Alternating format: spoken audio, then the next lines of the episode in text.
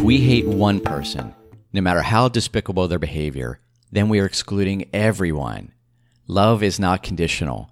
If you love one person but not another, then it's not real love. Of course, the form of our love, how we demonstrate it in our lives, is different for each relationship, but the underlying content of love is all inclusive. This does not mean we tolerate or condone awful behavior in others, or even ourselves, but what it does clarify is that if we are not at peace, like we've chosen emotions such as anger or guilt, then there is no possible way we can respond from a place of love, and no possible way that we can be helpful in the situation. So, whenever we find ourselves hating or being angry, we can remind ourselves that we've chosen our ego mind. When we instead choose the mind of the Holy Spirit, otherwise known as the mind of love, then we will be at peace.